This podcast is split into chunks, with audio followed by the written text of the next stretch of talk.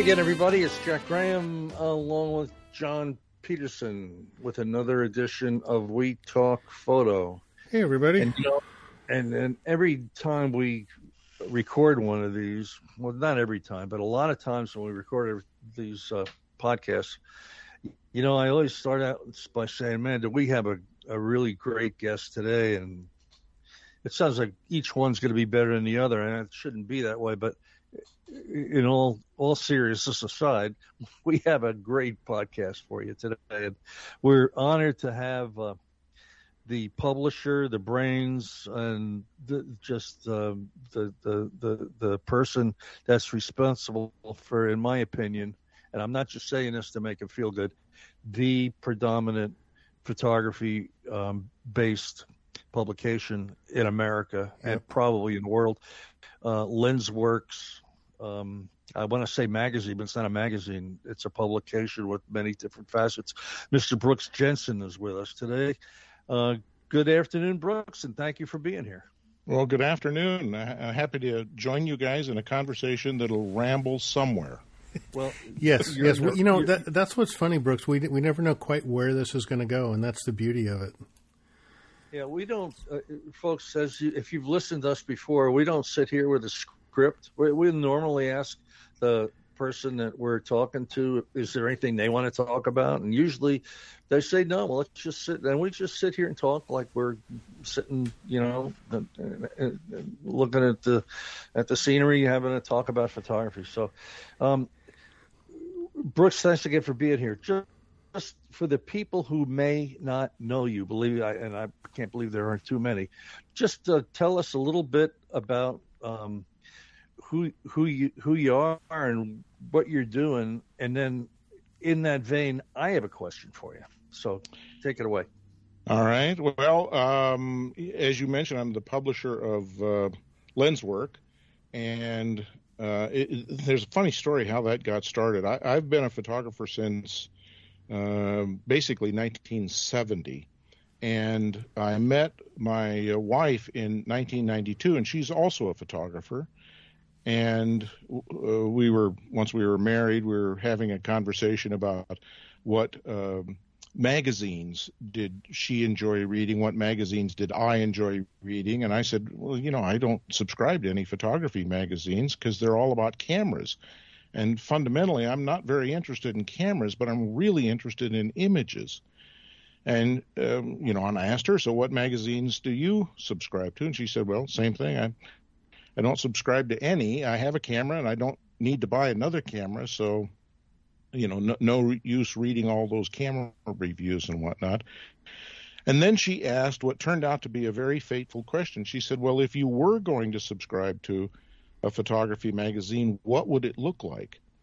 And I said, Well, I can show you one because I have in my library a collection of the very early apertures that Minor White published yep. back in the 50s. And they were basically uh, a very small but beautifully printed publication that had images and occasionally poetry and an article or, or two.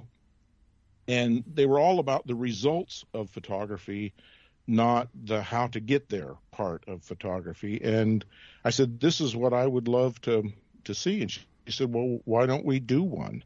And so long to cut a very long story very short that was the beginning of lenswork we published our first issue in uh, 1993 and have been publishing ever since it's grown into not only the magazine but um, uh, we also have a tablet version that people can download. We have a computer version that's got more content than either of those two.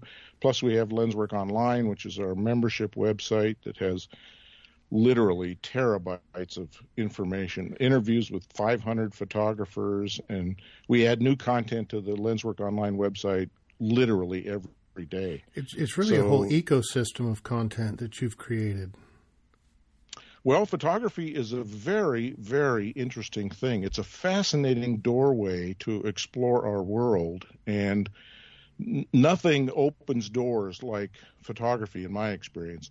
If I go someplace and I want to make a photograph and I explain to someone, this is what I'm doing and this is what I'd like to do, they almost without exception say, "Well, come on in," you know, make photographs. Yeah. So there, it's a connection uh, vehicle, and it's just terrific. And I've, I've been involved in it now for 50 years. Especially, you know, um, when you could take a photograph and then show somebody what you, a non-photographer, what you just did, as opposed to back in the day. You know? Yeah, I I learned a really interesting lesson. I, have written about this in LensWork but um, but it's a fascinating idea. Uh, uh, first time I went to Japan to photograph, I knew I was going to have a language barrier because I didn't speak Japanese, and so I prepared a little uh, spiral bound book that had. Uh, a couple of dozen photographs of the kinds of things that, that I like to photograph, and then I paid a native Japanese speaker to write a little introductory text and transcribe it and give it to me so that I could put it in this book. And everywhere I went in Japan, then the first thing I would do was hand people this book, and they would look at all the photographs, and they would read the text, and the next thing I know, I'm photographing in their business or in their house or in their backyard or in their farm field, and they're they're sharing tea and lunch and a meal, and it was such a great door opener that I now use that technique all the time. I, I always carry with me some of these, um, I call them introduction books, that just becomes a little bit of a door opener. Yeah, I had a. I, I lived in Ohio for a couple of years and wasn't far from the Amish uh, area and went down there one day and I wanted to photograph something on this guy's farm and he was in the driveway and I, and he was a young guy, and I asked him, "Can I photograph that?" And he goes, "He goes, sure." He says, uh, "I said, I'll tell you what, I'll send you a photograph." And he goes, "No, you won't." I said, "Yeah, well." he says, "No, you won't."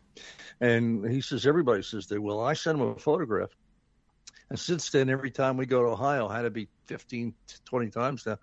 Um, we he lets us run around on his property photographing, and then they feed us at the end of the day, and they've become a very good friend, and I've watched their kids grow up, and you know, I mean, it's a great thing. It's a great introductory um, aspect to letting people um, know what you're doing and getting some opportunities that. Mm. I bet you wish you had those Aperture magazines now. They're, I think if I last I looked on eBay, they're selling anywhere from twenty five to hundred bucks a pop. And well, I I still have a whole bunch of them. Uh, right now, I'm traveling in my trailer, so I've got everything in storage. I, I, basically sold all my furniture and all my other positions, but the library I kept. yeah, it's yeah, in good. storage. So, so you're so, are you still a resident of Anacortes, Washington, or are you? In theory, although I haven't been back there since oh gosh, it's almost a year now. You so missed I, a beautiful winter here. It was just gorgeous. We had sun and 60 degrees. And boy, it's just been a great winter here. But you also had some snow, I understand. No, you don't want to know. It's been a horrible. it's been a horrible winter. I know my sister-in-law still lives in Lynden, and she told me they had like eight inches of snow yeah, the day I was over in Death Valley photographing in shirt sleeves and enjoying the heck out of it. And that's where you are now in that area, correct? You're you're spending some time in the valley. I've I've got another uh, three weeks here, and then I start slowly heading a, a little farther north. Good for you. And and and are you uh, in a, doing a project, or are you just, you know? Uh... Nothing, nothing in particular, but that's not the way I tend to work anyway. I, um, my uh, philosophy, I guess you would call it, or my, maybe a better word is my strategy for photographing, is generally not to go photographing to complete a project or to explore a project because that puts me in a frame of mind where I'm targeting specific kind of images. And I prefer when I'm out photographing to be as receptive as I can be and just sort of accept whatever gifts there are that fall my way relative to light and uh, weather and clouds and all that kind of stuff. I, I, really changed my thinking about this because I used to be a um, a pre-visualization kind of guy. You know, the Ansel Adams thing sure. that sure. influenced so many of us. And I interviewed Jerry Uelsmann for a very early issue of Lenswork, and I asked him. I said, "When you when you're out in the world with your camera, are you thinking about the recombinant imagery that you produce and how you're going to use whatever you're photographing in some sort of fanciful construction like you do? He said, No, no, no. He said, When I'm out in the world photographing, I'm just responding to what it's, what's ever there and gathering assets. But I have no idea what the artwork will be or if I'll even use any of these in any finished piece of artwork because, he said, for me, the art making process takes place in the studio, not in the field. Well, mm-hmm. that was about the opposite of the pre visualization sort of training that I had had in the West Coast Ansel Adams School of Photography, if yeah, you will. Yeah, and uh, but it, it literally changed my way of thinking, and from that point forward, that's primarily what I do. Is I just wander, and if something strikes my eye, I photograph it and gather assets. And now, particularly with the digital world and our ability to manage assets and software like Lightroom and all the others, it's pretty easy to mine your Lightroom catalog and database for images that you can pull together in some sort of a project. So that's yeah. primarily what I do now is is uh, work my Lightroom catalog. And when I go out photographing, I'm just adding to that asset base. Yeah, and and folks, well, when you're Oh, Jack, just just real quick, I was going to give a shout out to the listeners out there in that if you've been listening to a few of our podcasts, and in particular the last one that we did with uh, Huntington Witherill, he said almost exactly the same thing as Brooks. And and you know, Brooks, I really commend you for for being able to articulate it that way. But it's this thing of of we don't go out to shoot projects, but we go out to collect assets. I, I love that phrase that you said there, and and we're responding to the conditions, and we're doing all of this stuff, not thinking about creating art or not thinking of creating projects but just responding and photographing whatever moves us out in the field. And folks, you know, if you listen to some of these great folks that, that do wonderful work, I mean that's that's the way folks are doing it, and uh, you know, so pay attention. in my case, there, there's another element that fits into that scheme, and that's this. Uh, in my youth, of course, I was following in the great footsteps of all those wonderful photographers who defined what fine art photography was, and the way mm-hmm. they defined it, of course, was a, f- a photograph in mat board, uh, behind glass in a frame, hung on the wall above the fireplace for everybody to enjoy.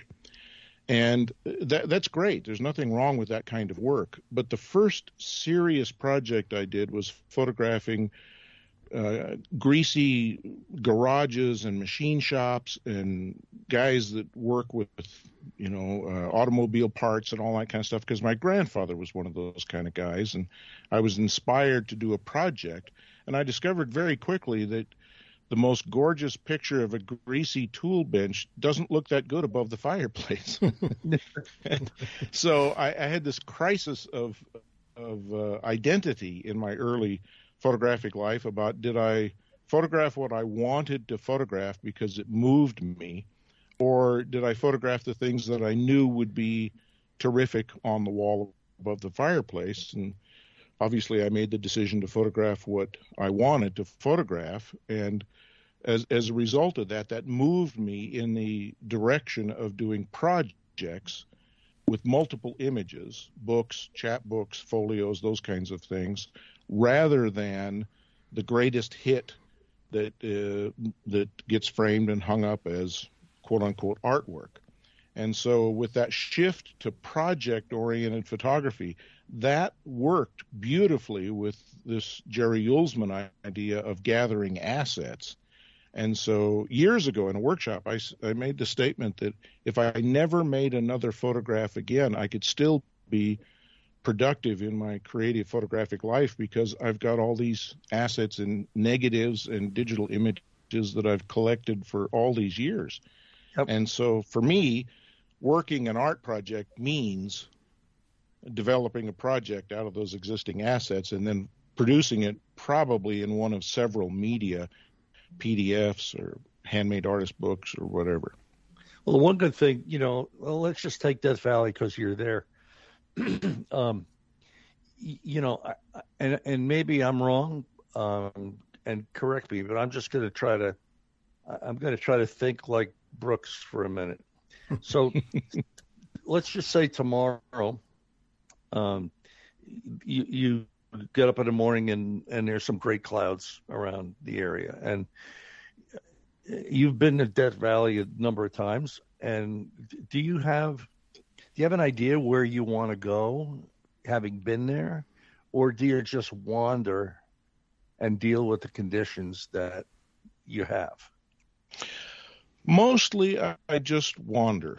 Um, every once in a while, I'll have some particular place that I want to go because I've I've heard or I speculate that there might be something interesting to photograph there, or someone will make a recommendation. Like like when I was talking with Hunter, uh, when I first got here, he said, "Well, the f- the first place you need to go is is uh, Titus Canyon."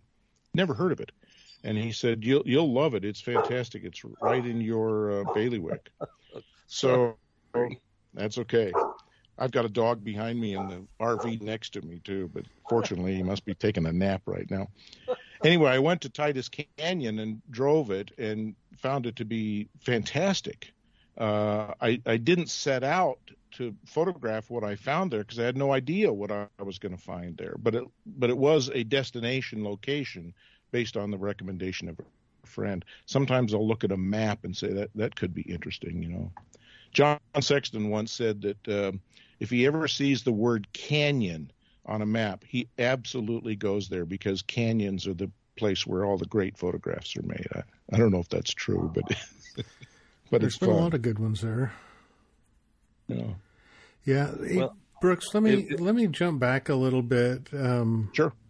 Partly, partly during the intro um, when you were talking about, uh, and partly before the show, you know you've you've had the opportunity to talk to a lot of different people um, in the photographic world and and uh, a lot of your conversations are on the more um, uh, cognitive aspects of photography you know and not around the gear and and and what's your favorite f-stop and what's your favorite lens and all that kind of stuff and why do you think though these days a lot of the conversation around photography is still focused on gear and less on creation of of art?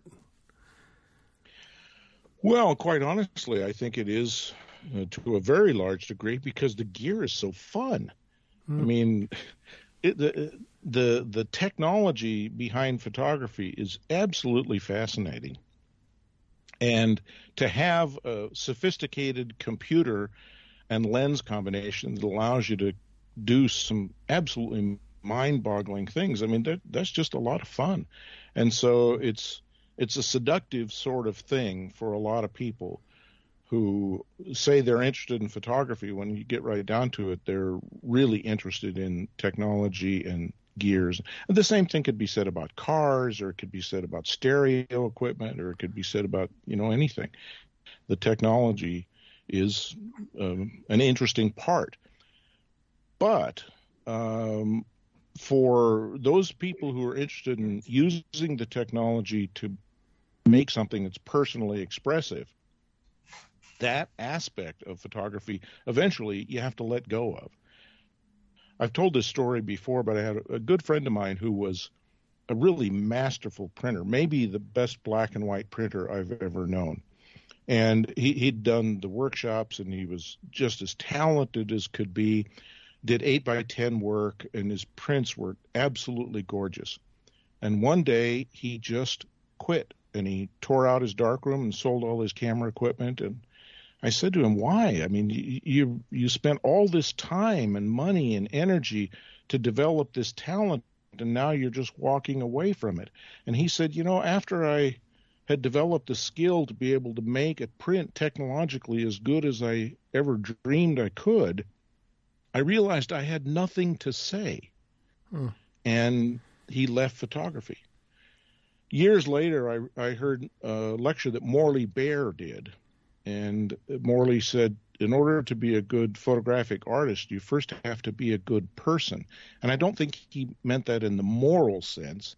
I think he meant that in the well rounded, well read, maybe deep thinking person because artwork is so much about um, eliciting feelings and emotions and exploring the world and exploring ourselves. And if you're not interested in either the world or yourself, there's not much in art for you other than the technology. And so I think a lot of people, it's easy to be consumed by the technology, and it's much more difficult to dig deeply into why you think what you do and why you're interested in making a personally expressive artistic statement of some kind. John and I talk all the time, and I talk with other people, and you know, I mean, we lead. I, I guess you could call it an artistic life. I mean, it, it, tonight I'll, I'll, in fact,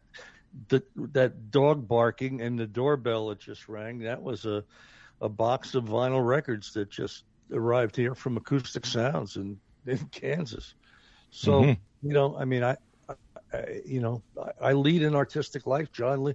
People I think that are successful as artists, I don't care what they are, they lead that kind of life, and that's it's just. Well, I, th- I think I think uh, I, I, agree with you, Jack, but I also agree with with Brooks too uh, around being in touch with yourself and being in touch with the surroundings. That's that that helps that that in touchness comes through in your art and oftentimes people don't want to go there you know it's right. it's hard it's scary it's you know laying your soul bare for yourself to see or for the world to see through your art it's a risky proposition well you have to be pretty secure i think and uh, and and again like we talk and like brooks brought up before about the uh, the automotive photography.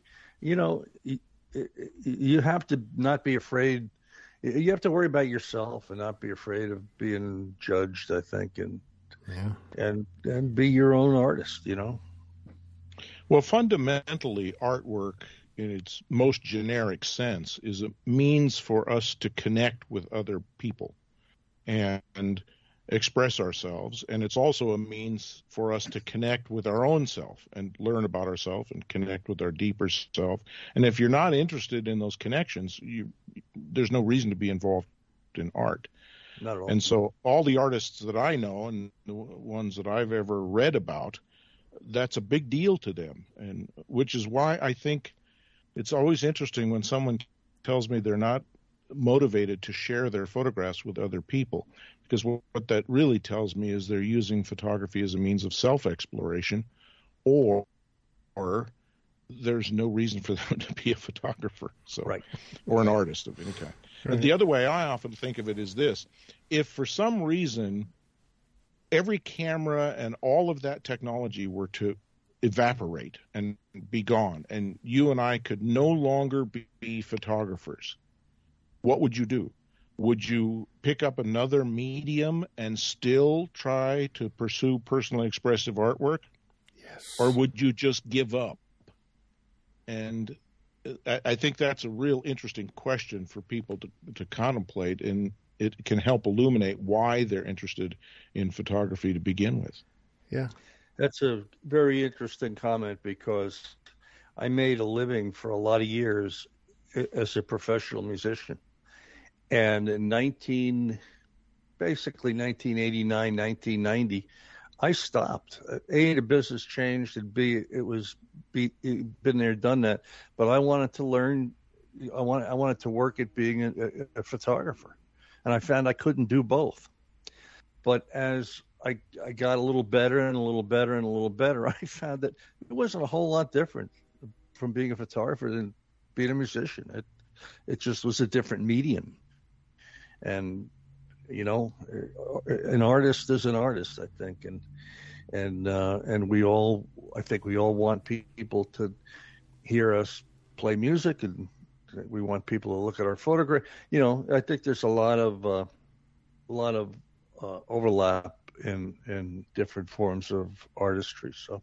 Well, or just just even self expression, because that's what a lot of this is about, and uh, you know, some people yep. are driven and yearn to, to express themselves. And uh, I, I would put myself in that camp. And and it, Brooks, as you were asking that question, would I pick up another medium? And I was just nodding my head, going, "Heck yes, yeah, yeah I, I have right. to have a way to get this stuff out."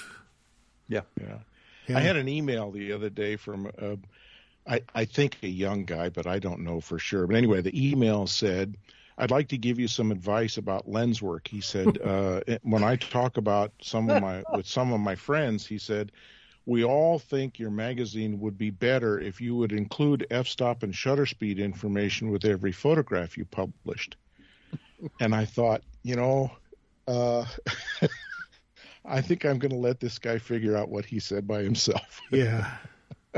Brooks, if you take 10 photographs tomorrow in Death Valley, um, you'll you'll adjust the aperture and shutter speed to where you want it, but I guarantee you, you're without looking at the metadata, you're not going to remember what it is. It has no meaning. It's it's crazy. It, yeah, that's a kind of a crazy comment, but you know, uh, speak, speaking of LensWork, um, how how are you able to I, am just amazed between your podcast, which we'll talk about in a little while, so I want people to know about that, and and you you deliver a product a product that's just first class. And again, this is not gratuitous because you're here. I, have subscribed to this magazine for years, and it, it's it, it's it's amazing. I mean, again, I don't like calling it a magazine. It's a you know periodical periodical photographic vehicle, I guess. Yeah. It's uh, but how, how, do you how do you how do you manage to do all this in such a high level when you're traveling like you are currently? Well, first thing you have to understand is I, I have an advantage that most people don't have, which is I get to do photography 24 hours a day, except when I'm sleeping. Hmm. 365 days a year. So, you know, anytime you can devote yourself with that kind of focus and attention to something, uh, you're going to learn a lot. You're going to uh, figure out ways to do things more efficiently, etc. And so, you know, a lot of people will say, "Well, how do you get all that content done?" Well, that, that's what I do. If you were to really take a very careful look at my life, there isn't much else than, than photography. Uh, a fairly typical day for me is I'll, I'll, get up fairly early in the morning. I'm a I'm a early riser, and with my first cup of coffee, I'm already into Lightroom or I'm reviewing submissions to Lenswork or I'm working on layouts in InDesign. And you know, after you've done that for a hundred and well, we just sent off Lenswork number 156. So when you do that for 156 issues, you develop certain efficiencies and certain, well, even practical things like templates that that help you do things. Mm-hmm. So for me, it's uh, it's it's not as much uh, a burden or as much work as it might appear to the outside because I get to focus my energies and my attention on that. And I know you're you have a system of evaluating photographers, and I know that there are going to be, be people who hear this podcast and they're they're hopefully know about LensWork, but maybe the people who don't, they're going to look at the product and go, "Boy, I'd love to have my stuff in there. I'm going to send a some submission to this guy." And um, you know, I, I from everything that I know, it's it's quite an honor to be featured in Lens work, and maybe just quickly address the requirements and and sure what what you're looking for. Well, I'll I'll tell you, uh, and this will probably surprise you. We get fewer submissions than you would ever guess, hmm. and I I think that's because people enjoy the high quality of the reproductions that we do, and we've got longevity, and so there's a certain reputation, and so it becomes an intimidation factor. Mm-hmm. And I cannot tell you the number of absolutely wonderful photographers who I've, you know, stumbled across in life, and uh, never heard of them. They've maybe they've never heard of LensWork, or maybe they have. And I look at their work and I think, man, you know, you ought to send this stuff in because this is this looks really good. Oh, I, I don't know. I you know I'm afraid of being rejected, and I don't know if I'm good enough. And you know I've uh, I'm still working on that project. How long have you been working on it? 24 years. Yeah, it's probably done. You know. um, so uh, fear is a huge factor, and it took me a long time to try to figure out what this was, but I, I, I think I understand it now a little more, and that's this. Photography and art, let me put it that way, art making is the one thing that we do in life that we do for nothing other than excellence. We want it to be the very best we can be. We are invested in it almost to the sense of our identity. And we don't have that kind of thing with our job because that's something we we we do so that we can earn a living and make a contribution and all job. that kind of stuff. But but with work, uh, work is something that you want to do enough effort that you can get the job done, but any more than that is probably wasted effort. Whereas in photography, I mean, there's no limit to how much time we'll take. there is no limit to how much money we will spend and how much effort we will put into trying to make something that's fantastic because it's we're so deeply invested in it. And the idea of sending that in and having it possibly declined for uh, publication is such a painful thing for so many people that rather than embrace that fear and that self doubt and whatever, they just don't send it in. And it's so, too bad. Brooks, why why would you say that we are so invested in it? I mean, it's obviously it's an emotional connection, but have you have you delved into that at all?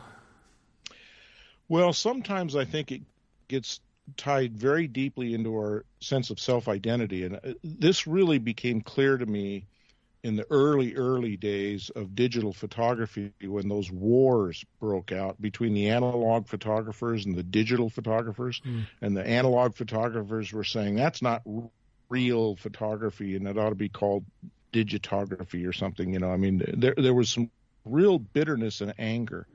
And for the longest time, I didn't understand that until I came to realize that when you're a fine art photographer, you're a part of a community. And that community provides you some identity. And the best example I can explain this with is to look at people who are involved in the Western lifestyle. And they wear a certain kind of hat and they have a certain kind of shoes or boots and a certain kind of garment and a certain kind of recreation and they drive certain kinds of vehicles. And once you're invested in that community anything that tries to upset that community can be psychologically challenging. Well along came the digital photographers who were presenting a kind of psychological challenge to the, the die-hard analog people and they resented it because they were they were uh, the digital people were trying to change what photography is. Well, the truth is, photography has always been changing. I mean, from the very first technologies, it's there's never been a technology that's been the main technology of photography for more than one generation. It constantly changes. Yeah, color and, film. How about that? Yeah, color film and and uh, portable cameras and you know, I, I don't I don't have firsthand knowledge of uh, darkroom tents in the Wild West, but I'm not far off. so anyway, I, I think that sense of self-identity is is an important part of all of our existence in society, and to be a part of a community that's now defined with things like, you know, forums that we belong to, or workshop groups, you know, people that go back to the same workshop over and over and over again because there's something that they get there in terms of self identity and sense of community that's terrific and wonderful and nourishing and who doesn't want that? Yeah, yeah, yeah very true. So yeah. let's let's uh, touch on your podcast real quick. Uh, you know, and I got to say that was uh, your podcast was the very first one that I ever found when I started looking for photography podcasts, and I've been a, a faithful listener for many moons now, and uh, uh, you always produce a, a, fantastic product. And so, folks, if you obviously you do listen to podcasts because you're listening to this, if you don't subscribe to Brooks's podcast, do so, do so, do so. Um, yeah. What's give me a funny story? What, what's what's some of the funniest stuff that you've had happen on your podcast? Oh my goodness. Well, uh, personally, the funniest thing that ever happened to me was I was right in the middle of recording podcast number 1000 all of my podcasts are numbered just so people can keep track of them and unbeknownst to me, the LensWorks staff had arranged to break into my office in the middle of recording this with uh, uh, party favors and hats and a big chocolate cake.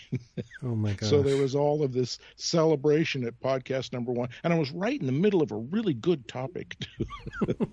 so so that ended up getting postponed to number one hundred and one. But the other thing thing that, that I I always get a kick out of saying just because it tickles my funny bone is um, in in when I started the podcast, it was because uh, someone had recommended that I do a blog. But a blog requires that you type something, and I'm just a terrible typist. I got short little stubby fingers, and uh, it, and I thought I, I'm never going to keep up with a blog if I have to type the damn thing but I'm pretty savvy around audio equipment because I've I've used it and I've been audio recording my whole life. So I thought I'll do an audio blog. So I announced the LensWork audio blog, and about six months later, Apple introduced the podcast and their little MP3 players and all that kind of stuff. So I like to say I was doing podcasts before or podcasts were wow. podcasts. wow, that's something to say. That's something to be proud of. When yeah. You, how long have you been doing podcasts? It's got to be what? Uh, oh gosh, when was the first one? I want to say, I want to say it was in February of 2005. Yeah, I was going to say. I'd have to go back and look for sure, yeah, it's, but it's uh, been a while. And and are those still uh, available on your website for people to go back and they are at LensWork Online at our membership website. The entire uh, back issue is available. And one of the things about the podcast that is kind of fun for me is that since it's not about cameras and gear and you know all that stuff goes out of date pretty fast because the new camera comes out. Who cares about last year's camera? But yeah. my podcast is all about uh, photography and the creative process. That's the tagline we use anyway. And so someone will discover uh, the podcast and they'll go back and download the entire back issue. And I'll, I'll hear from someone who's a cross country truck driver who says, I've been listening to you all the way from California to Maine, and now I'm halfway on my way back, and I'm I'm starting to run out. So what else can I do? Geez, John, that's something we've never done, is it? no. like we I, we never listen to podcasts while we drive. No, no, no, no. no. no. Yeah, I or, just uh, I just took a that...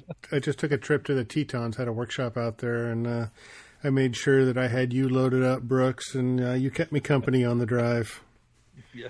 Well, the other thing that happens to me that I, I just get the biggest kick out of is I'll post a podcast and the next morning, I'll get an email from someone who says, I was listening to your comments this morning on my commute driving into Jakarta here. And yeah. wow. I think, boy, we live in a small world, don't we? Yeah, yeah we get uh, analytics. I don't know if you, you get analytics on yours, and and it's amazing. We have people, right, John, in, in your John yeah. I I, uh, I, I want to make a point to give a shout out to our listeners in Denmark me being yeah. Danish, um, you know, I want to give a shout out to all the Danes out there.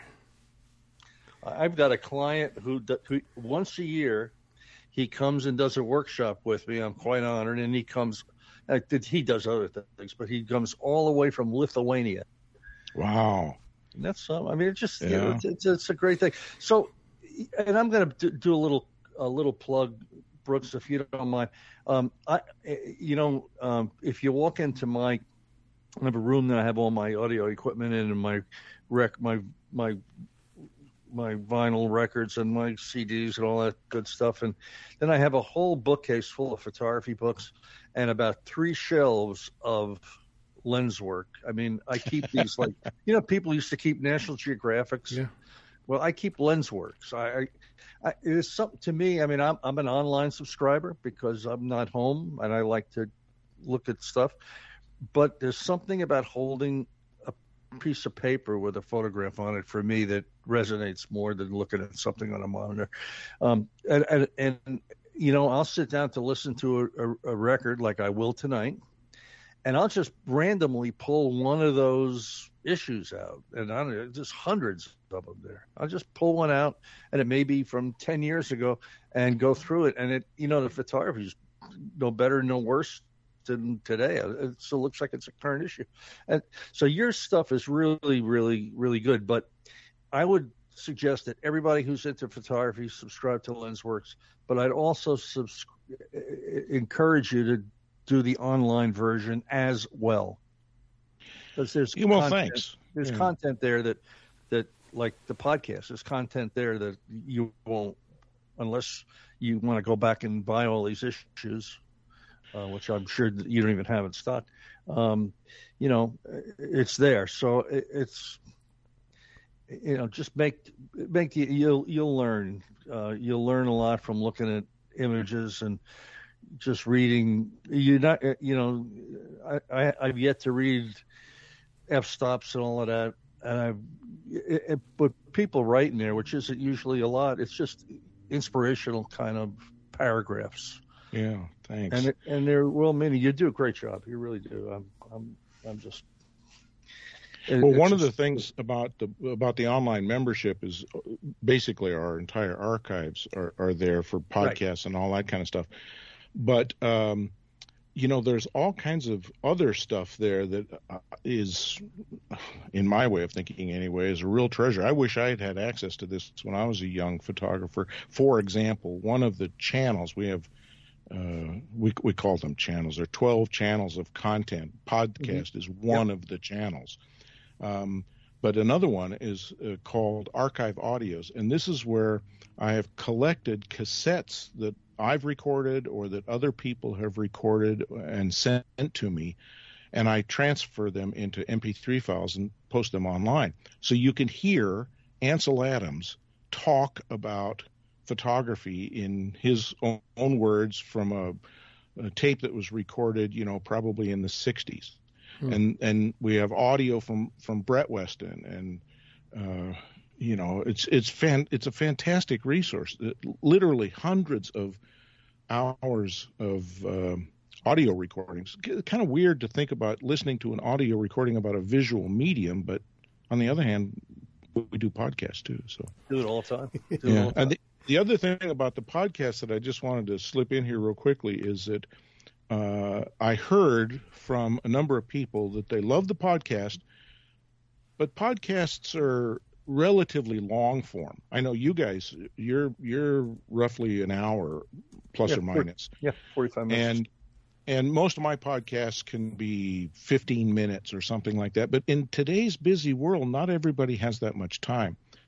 So about four years ago or so, I started doing something called "Here's a Thought," and this these are short little things that are two minutes to four minutes, maybe five minutes max. And I post a new one of those every day, and they literally are just things that come my way, either you know via email or I experience something when I'm out photographing or something about publishing. They're literally random thoughts that float through my brain that uh, I can talk about on a regular basis. And people that have just a very short amount of time to do something photographic and creative every day can tap into that resource too. So. Yeah, and it's it's also a good a good way to uh, to help people. And it, you know, I'm is. a big believer in give you get what you give. You know, and um, you know what I've always liked about those short form things, Brooke, or, or what I've admired most about those is that you have the you have the awareness to pay attention to these little thoughts and preserve them long enough to capture them in an audio format. You know, we all have fleeting thoughts, but you pay attention enough to go, ooh, that's an idea. And you must write it down or catalog it somehow exactly. to come back to. Yeah. yeah. sometimes, you know, if I'm out driving somewhere, you, you know, you're got a couple hours to put on a road. I mean, you can't help but have your mind just wander and you think of stuff. And so I either capture it on a little portable recorder I have, or I jot it down on a note or whatever. And then about once a week, I sit down and I'll record, you know, 10 or 12 of them or something like that. So I don't record them every day, but I post a new one every day. Mm. Hmm. Interesting. What, what's in the future? Is there any, I, I, maybe, um, and, I, and I'm not saying this because I don't, I don't know. I'm just asking, but are, are you going to keep the same kind of format or, uh, in in terms of LensWork, yes, uh, no changes there. By the way, I, I got a, a, a, chuckle out of your saying you you hesitated to call it a magazine. Maureen and I struggled with that for years because when you think of the term magazine, a certain kind of physical thing comes to mind. You know, that's eight and a half yeah, by I, eleven. I think, of, and it's... I, I think of the I think of the embarrassment in America that we don't have a great photography. I mean, outdoor photographer. No disrespect to those guys, but I, I, I mean, I don't know anybody who, I don't know anybody who really reads that anymore. I'm sure they. Yeah, yeah. It's an embarrassment. We should have in this country. I mean, I mean, LensWork is that is pretty much to me the the presentation's good, the paper is good, it's a quality product it's not the cheapest stuff around. You know, I mean, it's it, it, but you get what you pay for. And I wish somebody bring out a quarterly magazine on really good quality paper, uh, done right. And you know what? Charge I don't know, charge fifteen, twenty dollars a piece. I don't know what it costs. It's probably not cheap, but man, have it representative of of, of our of our great photographers in America, and I don't know. I just, I mean, outdoor doesn't cut it anymore, and I don't even know what else is around. And I just, you know. Yeah, but you know what? If they brought back Shutterbug, we'd all subscribe to it. yeah, yeah. Shutter ad, Shutter advertise. Yeah. Except they wouldn't need to do it because I don't think any camera people have any inventory these days. yeah, that's true. That's you know? true. So any anything any anything new that you're you're going to do on your own that may have something to do with LensWork, but might be a, a Brooks Jensen kind of publication or. Well, it's funny you asked that. You know, I'm probably the one guy in America that can't get published in any other publications because I'm kind of a competitor of yeah. everybody. And so years ago, I thinking about this, I thought I, I, I can't get published elsewhere, and I can't really publish myself in LensWork because that's sort of tacky and self-serving. So uh, I decided I would start my own private publication. And in my case, I do it as a PDF, which is free and it's downloadable from my website. It's called Kokoro, which is the Japanese word for the heart of the matter. And uh, Kokoro has, I, I do it every other month. It has four to six small projects in it that might be anywhere from a dozen images to maybe a couple of dozen images. And uh, so that's available at brooksjensenarts.com, and that'll continue. LensWork as a publication in the online membership will continue. The one thing that's new for 2022 is we're yet to fully commit to it, but I'll give you guys the first chance to hear about it. And that is, uh, we've been doing for the last six years a LensWork community book. We did the four Seeing in Sixes books. I'm assuming you guys are probably familiar yep, with those. Yep, mm-hmm. yep. And then for the last two years, we did a book called Our Magnificent Planet and our Magnificent Planet 2021 just shipped last week, and so we're we're trying to decide what we're going to do for for 2022, and we kind of don't want to go back and do another Seeing in Sixes, and we've already done two Our Magnificent Planets. So we're thinking about doing a book that's all triptychs. And mm. so it would it would be sort of I guess you could think of it as like seeing in threes. Uh, and it's based on an idea that I started a few years ago with my own work. I call them exhibition suites, and they're three prints. And so instead of buying one print and matting it and framing it and putting it on the wall, they're all three print sets. Usually one vertical and two horizontals, or one horizontal and two verticals, and they're three different views of a given place or a given subject or a given theme or a given idea. And it, it's funny how doing three images opens up a world of possibilities and brings to life some of those images that are terrific and you really like them, but maybe they're not the very, very best. But they're real, really good, and you like them and you want to do something with them. Well, putting together a triptych is a way to do it which we can do in a book publication because we can put one large image on the left page, let's say, and then two smaller horizontal images on the right page. Maybe it's going to be a little bit bigger format book too, so that uh, we can have some bigger images in it. So we haven't committed to that yet, but we're stewing on it, and we'll make a decision probably by the end of this month. Wow! Now, do you still have you have a staff, and is it, are you still working out of Anacortes or? Well, the office is in Anacortes, but the there's no one there because yeah. my assistant years ago, uh, who lived in Anacortes, terrific. She's been with us for I don't know almost 20 years now.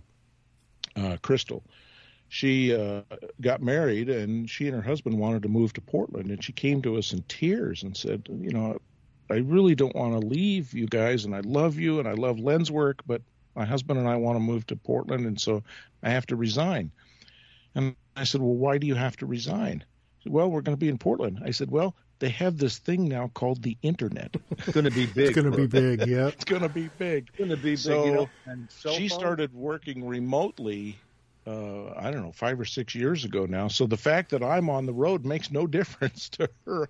We could be anywhere, and still get everything done. And well, unfortunately, my wife passed away in uh, September of 2020, so yes, it's just it's just the two of us now, and so far we've still been able to keep up with all the deadlines, and and uh, so knock on wood, that's what 2022 yeah. will look like. Well, you guys, you guys do fantastic work, Brooks. Fantastic. Thanks.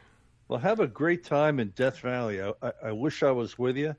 I did yep. read your latest uh, latest stuff there with.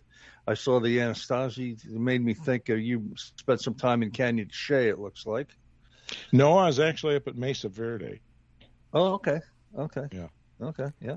Which is funny because I I was looking for a place to camp for a week or two, and I chose Cortez, Colorado, because it was mm-hmm. about halfway between Torrey, Utah, and Flagstaff, yeah. Arizona.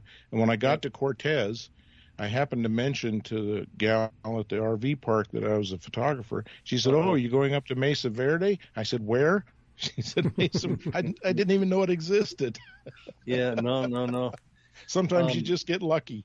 A lot of the, uh, you know, the guides that uh, that we use in uh, in uh, the Four Corners area, they go to Cortez to shop. I mean, it's kind of like the big city, you know, for that area. So yeah, yeah. We'll, we'll have a great time. I'm sure you're going to knock them dead Thanks. with some great images. Uh, John, you want to do the um, do the uh, well, sure. well, in in the interest of time, and since we are talking about uh, going long, Brooks, uh, this time together has gone way too fast. Uh, it's uh, thank you, thank you for being our guest today. It was fantastic. My pleasure. We were lucky to corner you. Yeah, you're a man on the go, for sure. Well, as long as there's an internet, you know, what more do we need? That's true. Are, are you are you in your do you do you travel around? What are you driving? I mean, what are you traveling around in? I've got a uh, Toyota Tundra pickup and a 31 foot travel trailer, and you. it's it's home. Good for you. Well, God bless you. I mean, you're, you just just Uh, I, I, think I'm leaving for Death Valley tonight, John. it's supposed to be great clouds tomorrow, by the way. Well, you're probably getting what we had up here, so if you get half of it, you're going to get some some great light, you know, and and and I hope you do. Um, John, did I leave anything out, or you? No, I think we're good, folks. Uh, you know, I'm going to post links to uh, all of Brooks's content up on our webpage. So feel free to check that out. If not, uh, at least at the very minimum, subscribe to his podcast. You go on to Stitcher or Apple Podcasts or any of the other distributors, search up LensWork, subscribe, subscribe, subscribe. Um, I can't, I can't endorse that enough. Um, and I, if if only he put f stops and shutter speeds. Oh, I know. I know. That's the key to a great photograph. We, we, we, had filters, you know. well, as I mentioned, you know, f eight. It's the magic f stop because if you turn it ninety degrees, it's you infinity. Know, it, we'll, we'll. I'll make this really short. I, I, when I was learning this craft, and I'm still trying to figure it out, but um, I, and I'm not going to mention his name, but a very very famous educator, workshop leader, great photographer. Um, I won't mention his name, but his last name is Shaw. Um, I asked him, I, I said, so I saw your image in this magazine. I said, did you really shoot that at F11? And he looked at me and he says, I don't know what I shot at. He goes, let me tell you something. He goes, nobody writes down what we this is a film disc. Nobody writes down what we shot, everything. We just look and they we guess and they put if it looks like F eleven, then they put it in the magazine. It's F eleven. It might have been F sixteen. It, it might have been you know back then you went you know 8 11 16 22 nobody realized you could shoot in between those f stops because you just used a click on the lens so he just nobody ever nobody ever remembered that information was all inaccurate so um, be that as it may. Brooks, thank you. John, thank you. Folks, thank you all again for listening.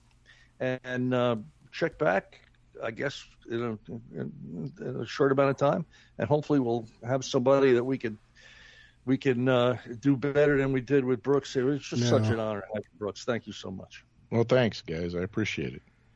All right, folks. Okay. We'll see you later. Bye bye.